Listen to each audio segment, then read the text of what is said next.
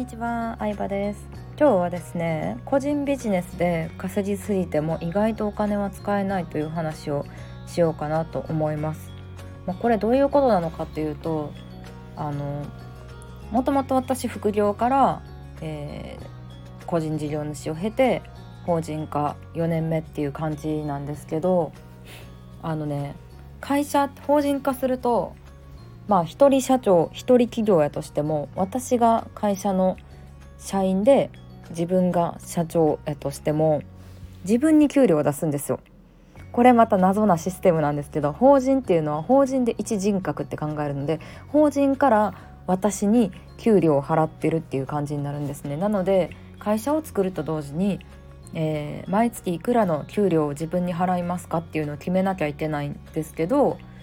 どれぐらいまあ稼いでるかはわからないじゃないですか最初の時点で。うん、わからないし給料が少なすぎてもあのもっと出せたやんってなるんですけどまあそれはあの一応ね何て言うんだろう会社の始まり、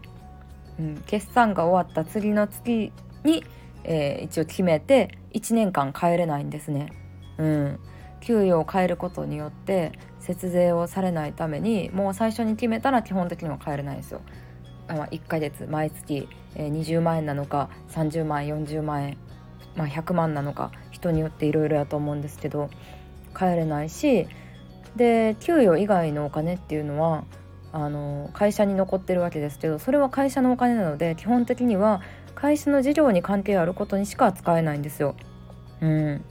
で私みたいに、まあ、例えば家族経営だったりとか自分しか社員がいないような会社だったら、まあ、ぶっちゃけ別に問題はないんですよ会社のお金を勝手に使っても。でもあのもしその会社がこれから先従業員を、まあ、10人とか20人とか雇った時に公私混同してしまうっていう恐れがあるので、まあ、一応会社のお金は会社のお金で自分が自由に使えるのはえー、支払われた給料の中から給料ボーナスの中からしか使えないっていう決まりが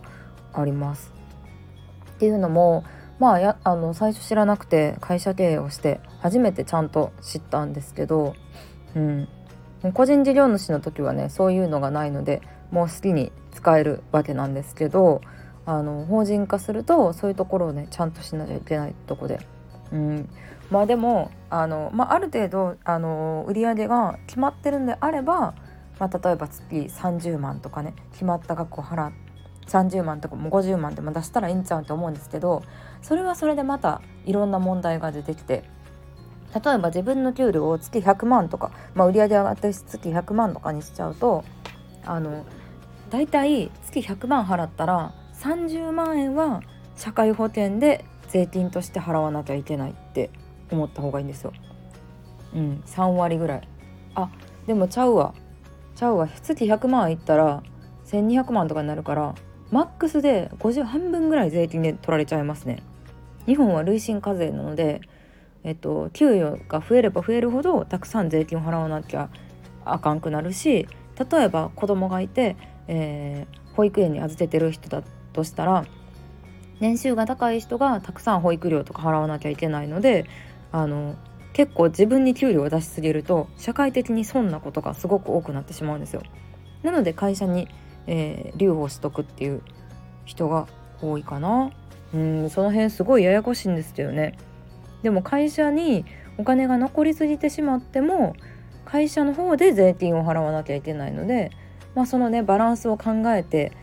給与の設定をするんですけどとはいえねあの今年1年でどれぐらい売り上げを上げるかっていうのはわからないのでやってみないと。うんまあいろいろと難しいところですね。そこはそういうねあのまあ、過度な節税をされすぎないような工夫っていうのがされてましていろんな国の法律ルールがあって、えー、本当に難しいなって思います。うん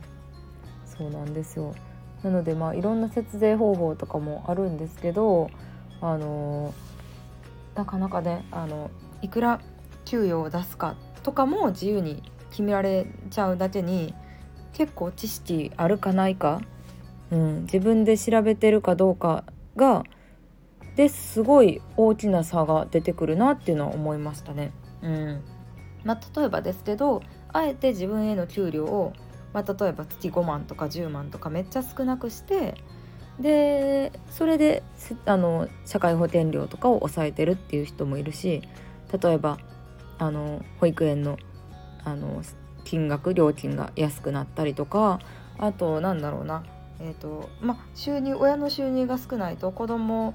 が、えー、奨学金を、ま、借りやすくなったりとかっていうのもあるしそれで調整してるっていう人もいる反面でまあとはいえね会社にお金が残りすぎてしまうとそっちで税金を払わなきゃいけなくなるので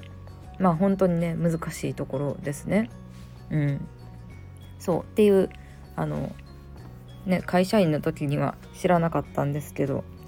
法人を設立してから初めて知った新しい悩みというかうんまたね環境が変わるといいこともあるけどそれ相当の悩むこととかわからないこととかも出てくるのでまあそれが面白いんですけどちょっと話してみました。はい、またこんな感じであのいろいろシェアしていきたいなと思います。ありがとうございました。